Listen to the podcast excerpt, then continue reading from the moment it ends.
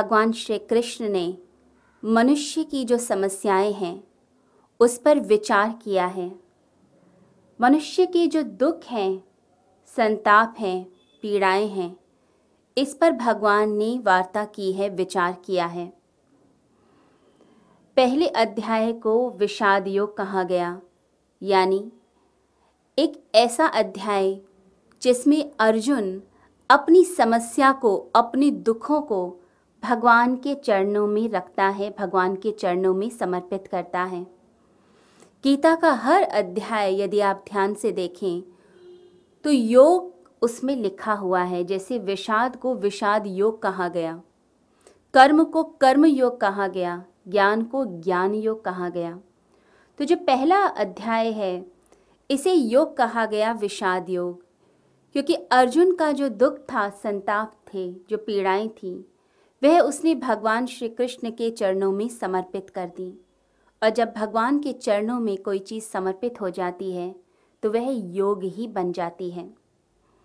दूसरे अध्याय में भगवान ने सांख्य योग की बात करी, योग दृष्टि की बात करी, यानी देह और देही की बात, आत्मा और शरीर की बात। तीसरे अध्याय में भगवान यज्ञ भावना की बात करते हैं। यानी मानवता की सेवा हम करें और अपने कर्मों को इतना निखारें कि कर्म करते हुए हम मोक्ष की प्राप्ति करें। चौथे अध्याय में भगवान यह बताते हैं कि कैसे हम कर्म को और ज्ञान को बैलेंस करें।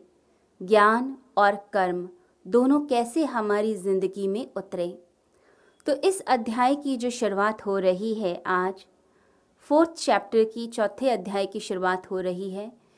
इसमें अर्जुन शंका करता है, प्रश्न करता है कि भगवान, जो आप ज्ञान हमें दे रहे हैं, क्या वह ज्ञान प्राचीन परंपरा से आ रहा है या यह आपके मस्तिष्क की उपज है? भगवान बड़े प्रेम से, बड़े प्यार से अर्जुन को बता रहे हैं ज्ञान दे रहे हैं, सत्य बता रहे हैं। परंतु अर्जुन के मन में शंकाएँ उत्पन्न हो रही हैं डाउट्स आ रहे हैं। अर्जुन बार बार प्रश्न पूछता है। भगवान के विचारों पर प्रश्न कर रहा है बार बार प्रश्न करता है कि भगवान, मुझे शंका होती है डाउट होता है कि जो ज्ञान आप दे रहे हैं, क्या वह ज्ञान ऑथेंटिक है? क्या वेद सम्मत है? क्या प्राचीन परंपरा से आ रहा है? अर्जुन, आर्य संस्कृति में पला बढ़ा है। वही ज्ञान उसने प्राप्त किया है। तो जो आर्य संस्कृति होती है, जो हिंदू संस्कृति है, उसमें कोई भी विचार हो, कोई भी नवीन विचार, उस विचार को पहले परखा जाता है कि क्या वह वेद सम्मत है। क्या वेदों से जुड़ा हुआ है? या यह कोई एक अलग सा कोई विचार है? ब्रह्म विद्या जो है, जो वेद की विद्या है, उससे यदि मिलता है तो उसको एक्सेप्ट किया जाता है, नहीं तो नहीं एक्सेप्ट किया जाता। तो यही चीज़ अर्जुन भगवान श्री कृष्ण से कहता है कि क्या यह प्राचीन परंपरा है? क्या वेदों से जुड़ी हुई बात है? वह सत्य है जो वेदों में बताया। क्या आप उसको बता रहे हैं? या यह जो ज्ञान है, सिर्फ़ आपके मस्तिष्क की उपज है। फोर्थ चैप्टर है, उसकी शुरुआत ही अर्जुन की शंका से होती है। जो हिंदू संस्कृति है, आर्य संस्कृति है, वो ये कहती है कि जो भौतिक उन्नति है, जब हम बहुत ज़्यादा संसार में उलझ जाते हैं तो हम अपनी आत्मा से दूर होते चले जाते हैं। आत्मा से जब व्यक्ति विमुख हो जाएगा, दूर हो जाएगा, तब उसका पतन होने लगता है। और जब व्यक्ति अपनी आत्मा से जुड़ता है, अध्यात्म की तरफ़ जुड़ता है तो वह मोक्ष की प्राप्ति करता है। तो हम जितना भौतिक उन्नति करेंगे, जितना हम बाहर की दुनिया में उलझते चले जाएँगे, उतना ही हम अपना नाश करते हैं। तो यहाँ भगवान श्री कृष्ण अर्जुन को समझाते हैं कि जो ज्ञान मैं तुम्हें दे रहा हूँ, वह ज्ञान वेदों से ही उपजा है। भगवान ने स्वयं वेदों की रचना की। वेदों के सृष्टा हैं वह। और भगवान अर्जुन को बड़े प्यार से, बड़े ही प्रेम और करुणा वात्सल्य से समझाने का प्रयास कर रहे हैं कि हे अर्जुन, यह जो ज्ञान है, यह वेदों से ही उपजा है। यह वही सत्य है और उसी सत्य को मैं तुम्हें प्रदान कर रहा हूँ। अद्भुत अध्याय है, यह जो फोर्थ चैप्टर है, चौथा अध्याय है, अद्भुत है। इसमें ज्ञान की भी बात की गई है, कर्म की भी बात की गई है। इसमें भगवान बताते हैं कि आत्मा तक पहुँचने के लिए, परमात्मा से जुड़ने के लिए आत्मा को अंत में ज्ञान के मार्ग से ही प्रवेश करना पड़ता है। जैसे आप किसी मंदिर में जाते हैं तो मंदिर में प्रवेश करने के लिए द्वार होता है। बिल्कुल ऐसे ही। जो लोग विभिन्न साधनाएँ करते हैं अलग अलग मेंटल जिनके लेवल होते हैं इंटेलेक्चुअल लेवल होते हैं अलग अलग साधना के क्रम अपनाते हैं।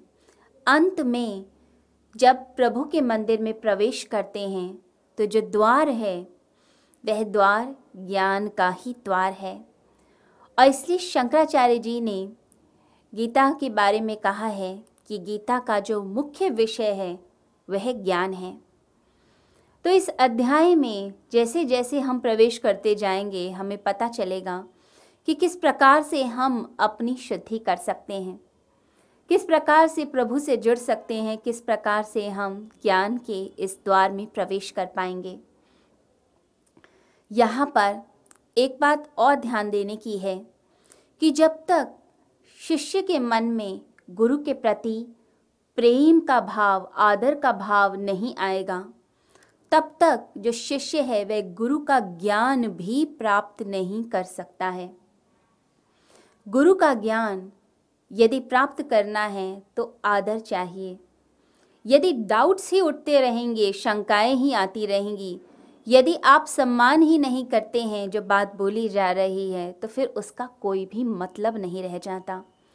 तो इस फोर्थ चैप्टर के अंदर भगवान श्री कृष्ण अर्जुन के मन को बदलने का प्रयास करते हैं, अर्जुन का मन बदले। उसके अंदर आदर भाव पैदा हो, श्रद्धा पैदा हो। वह सिर्फ़ शारीरिक तल पे ना सोचे। शरीर केंद्रित उसके विचार ना हो, इंद्रिय केंद्रित उसके विचार ना हो, बल्कि उसके जो विचार हैं, वह आत्मा से उपजें। उसकी आत्मा श्री कृष्ण से जुड़ जाए। जब परमात्मा से आत्मा जुड़ती है, तभी ज्ञान का आदान प्रदान होता है। कहा जाता है, ब्रेन में भी तरह तरह की तरंगे उत्पन्न होती हैं, जिसे एल्फा बीटा, थीटा और डेल्टा कहा जाता है। जब हम समाधि की अवस्था में होते हैं, बहुत गहरे ध्यान में होते हैं, तब डेल्टा लेवल में प्रवेश करते हैं। और उस समय जो ज्ञान है वो हमारे कॉन्शियस माइंड को बाईपास करके हमारे सीधे सब कॉन्शियस और अनकॉन्शियस लेवल में आता है। तो ऐसे ही जब शिष्य एक गहरी समाधि की अवस्था में आता है, गहरे जुड़ाव में आता है अपने गुरु के साथ या परमात्मा के साथ तो ज्ञान सहज रूप में उसको उपलब्ध हो जाता है। ज्ञान अपने आप ही उसकी आत्मा में प्रवेश कर जाता है। परंतु ज़रूरी है जुड़ना। यदि हम जुड़े हुए ही नहीं हैं, यदि श्रद्धा ही नहीं है तो फिर ज्ञान नहीं मिलता है। फिर वह चीज़ आपके कर्मों में भी नहीं दिखाई देती। अगर सिर्फ़ टेक्निकल नॉलेज कोई व्यक्ति लेना चाहता है तो कोई ज़रूरी नहीं कि गुरु के प्रति कोई आदर भाव हो, शिक्षक के प्रति आदर भाव हो। परंतु यदि जो शिक्षक है, जो गुरु है उसके जैसा आप बनना चाहते हैं, उसकी आत्मा का नूर आप अपने अंदर चाहते हैं तो आपको उनके आदर्शों पे चलना भी पड़ेगा। जो प्रेम, जो आदर होगा, उसी प्रेम और आदर के कारण ही आपके अंदर वह ऊर्जा, वह एनर्जी आने लगेगी। नहीं तो वह ऊर्जा आपके अंदर नहीं आएगी। तो इस अध्याय में भगवान श्री कृष्ण ज्ञान और कर्म दोनों का समन्वय कैसे हो? इसके बारे में चर्चा करते हैं। और ये भगवान श्री कृष्ण की कुशलता ही है कि वह कैसे ज्ञान और कर्म को मिक्स करके ह्यूमैनिटी के लिए प्रस्तुत करते हैं, मानवता के लिए प्रस्तुत करते हैं। ये सिर्फ़ और सिर्फ़ भगवान श्री कृष्ण ही कर सकते हैं।